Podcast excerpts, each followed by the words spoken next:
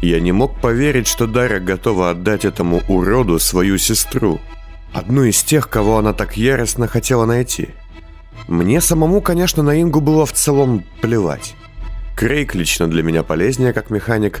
В боевом плане она тоже мало что из себя представляет. А того отношения, когда начинаешь считать человека своим, у меня к ней еще не появилось. Но я знал, каково это – делить мир на своих и чужих, и потому не мог понять Дарю. Впрочем, убеждать ее сейчас не имело смысла, особенно при учете того, что флейтист нас слышал. Нужно было сделать все самому.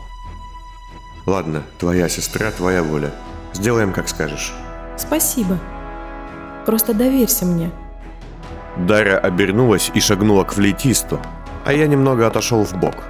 Возможно, мне понадобится место побольше. Все нужно сделать как можно быстрее. Я по себе знал. Если человек смело болтает с толпой не самых слабых противников, в его руках есть козыри.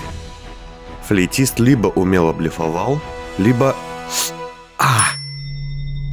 В ушах зазвенело. Но не так, как от удара. Больше это походило на тот звон, что иногда оглушает вас на несколько секунд. Казалось бы, совсем без причины. Но, в отличие от него, звук лишь нарастал. О, ловушечка сработала. Голос Горана прозвучал в голове одновременно с осознанием. Бранное слово, высеченное мною в доле. Кто-то его читает. Но кто? Флинн Понд. Голос Марка тут же дал мне картинку. Будто бы я вспомнил то, что происходило прямо сейчас. Где-то далеко. Не в этой реальности. Непонимающе ухмыляясь, стоя неподалеку от моей тени, тот, кого я раньше называл зеленым, раз за разом читал эту надпись. «Дара, подождите секунду». Я подошел к ней и взял ее за руку, покачиваясь. «Задержите его». Что? Зачем? «У меня планерка там, срочная». О, с Дайном? «Да». Давайте резвее. Я кивнул и, отойдя в угол, закрыл глаза, оказавшись в нашем с Дайном кабинете ментальных детективов. Никто. Это отличный шанс. Другого может и не быть. Пойдем. «Сейчас? Туда? Ты что, надеешься вернуть свое?» Знаешь, после того, что случилось с моим телом, я уже не уверен, что хочу его снова надевать. Но этому уроду точно стоит сломать пару ментальных ребер за его поведение. Или хотя бы проследить за ним. Он сможет открыть нам часть картины. А если он... да что угодно. Захватит тебя, уничтожит, переманит на свою сторону. Никто, верь мне, Я понимаю всю величину опасности и иду туда не воевать. Серьезно, я знаю, чем это нам может грозить. Плюс в доле галерея может стукнуть тебя по башке за сбой с клятвой. Лучше пригляди за местными. Мы разрулим. Марк и Горан сделали шаг ко мне, в мою тень, что густо клубилась на полу. Я точно могу рассчитывать на то, что ты меня не кинешь. Знаешь, мы начинаем фиксироваться. Мы уже не старый добрый Горан с его закидонами. В каком-то смысле Марк Дайн мертв. А мертвые не только избавляются от долгов, но и не предают. Хотя, конечно, я все еще гребаный гений. Мы на одной стороне никто. Выдохни. И это, будь осторожен и внезапен, если решил мочить флейтиста. Почему? Потому что на самом деле, кажется, он играет на духовом инструменте потолще. Что ты имеешь в виду? Ты не видишь? Он трубач. Не соверши ошибки. И они стали исчезать в моей тени, уходя туда, где я отбросил ее. Вот, кстати, Марк, кого надо было изучать. Да, я слишком поздно понял, что... Акт 2. Часть 65. Последний посетитель я сам. Ой, стоп. Нет. Тень Марка и Горана медленно ползла по пятам человека, выглядящего как зеленый, что уверенно шагал по пустым коридорам до Бондаря к барной стойке. Левую свою руку он держал на плече человека, который шел перед ним, совершенно безвольно. Понять, кем был второй, не представлялось возможным. Было видно лишь, что это грузный человек в полностью закрытом герметичном костюме, с нашивкой в виде треугольника в круге на плече и словом «кисть», написанным ниже. «Удивлен?» – спросил вошедший у Галея, оглядывая зал. Справа от входа, в кресле почти полностью скрытый стеклом, сидел мужчина с зеркальными глазами, сжимая в руках катушечник.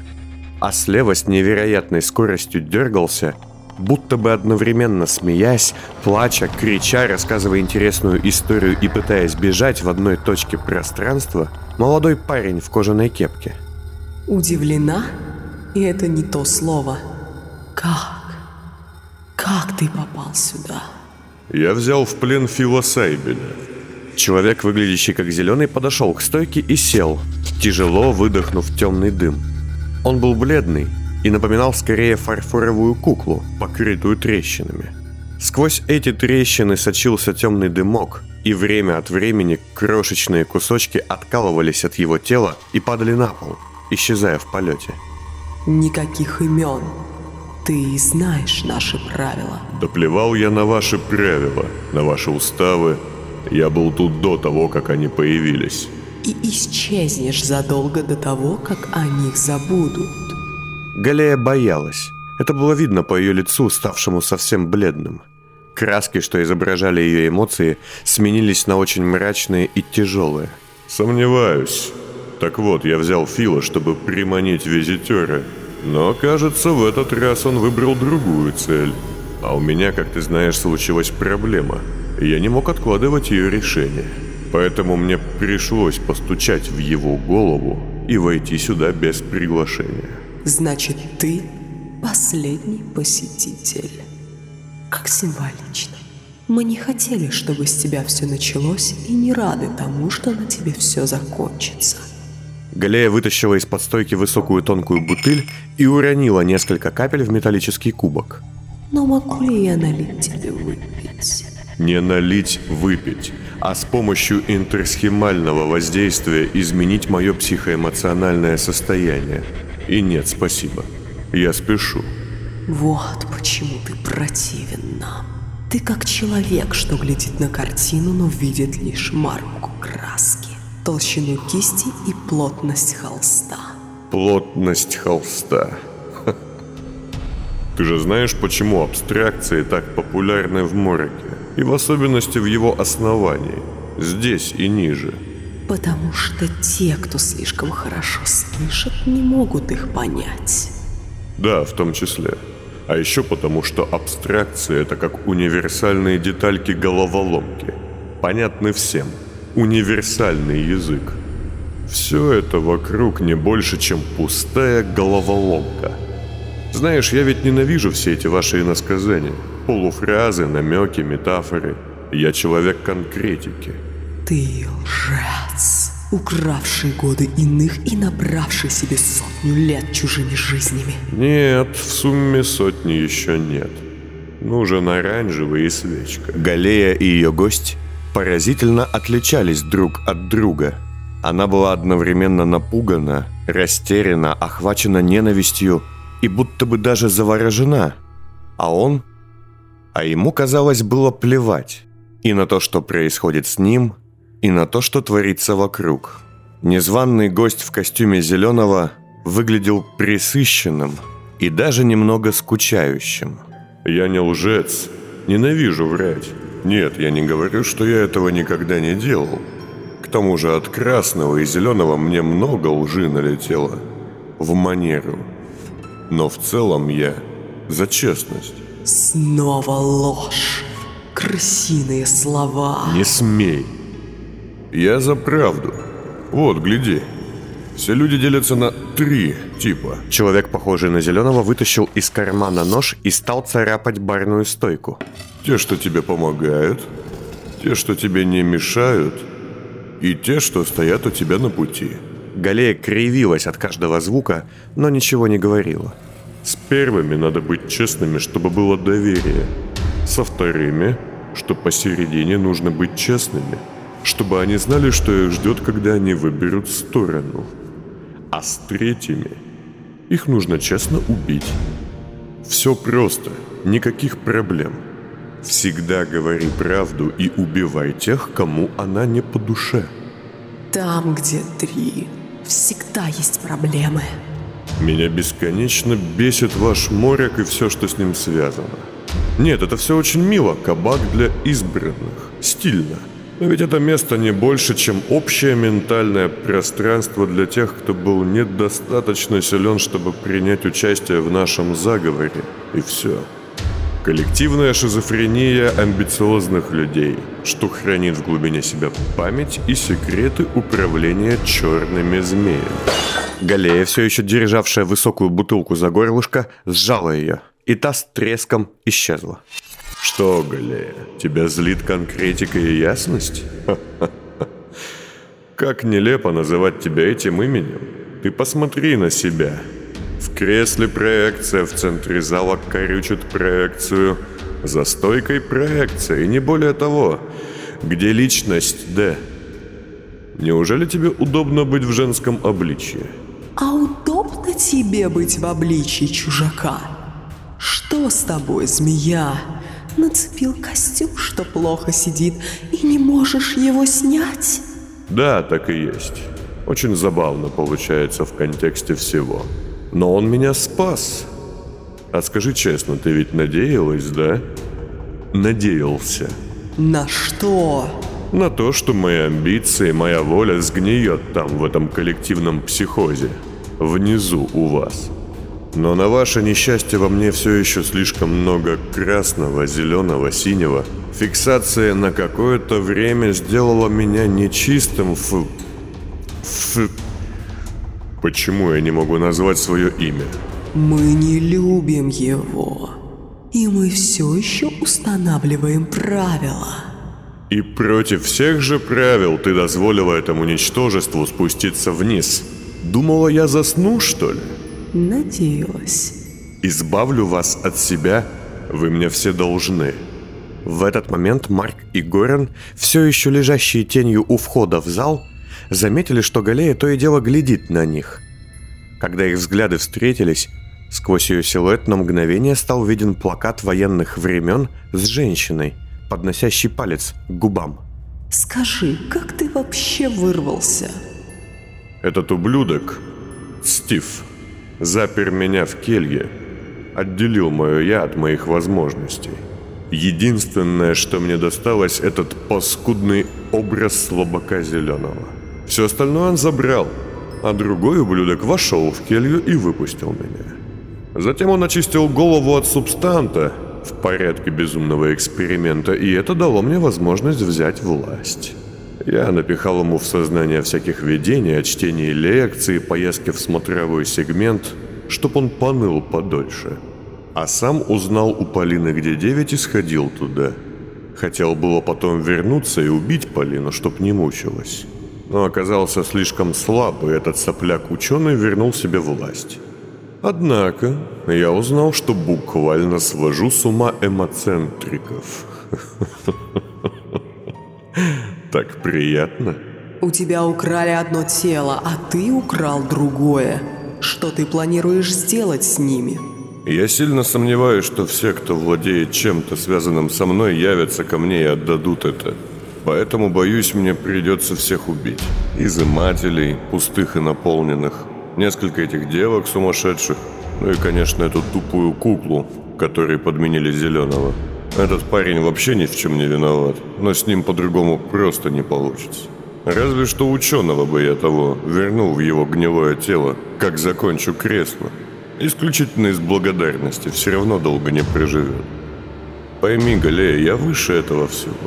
Можно было бы избежать войны с кровавыми разборками, я бы сделал это щелчком пальца. Но из всех нас пока только ты умеешь щелчком пальца что-то делать. Ты можешь забрать то, что твое, и отпустить Картавого. Да ну. Он откажется отдать почти все, что представляет собой. И тогда мне придется его убить. А если вдруг он согласится... Это настолько жалкое существо тогда, что я убью его из чувства омерзения.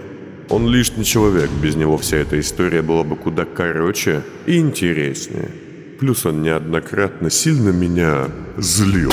И он вогнал нож в стойку так, что пробил ее насквозь. Как много в тебе темноты. Я помню, как ей угасил ты свет и пожирал тьму. Как эхо твоей кровавой жажды резонировало в черепах, идущих сквозь кровавый след. Она берет тебя даже сейчас. Ты опять за свое? Да, психопатические вспышки агрессии, вызванные жестоким обращением родителей и травмами детства, что мы пережили с сестрой, иногда возникают. Зачем нести чушь Галея, если можно называть вещи своими именами? Обидно слышать весь этот морочный детский лепет от умнейшего человека своего поколения. Пусть даже он стал таким против своей воли. Обидно. Обида. Вот что ты. И не более. Сгусток обиды. А сам-то...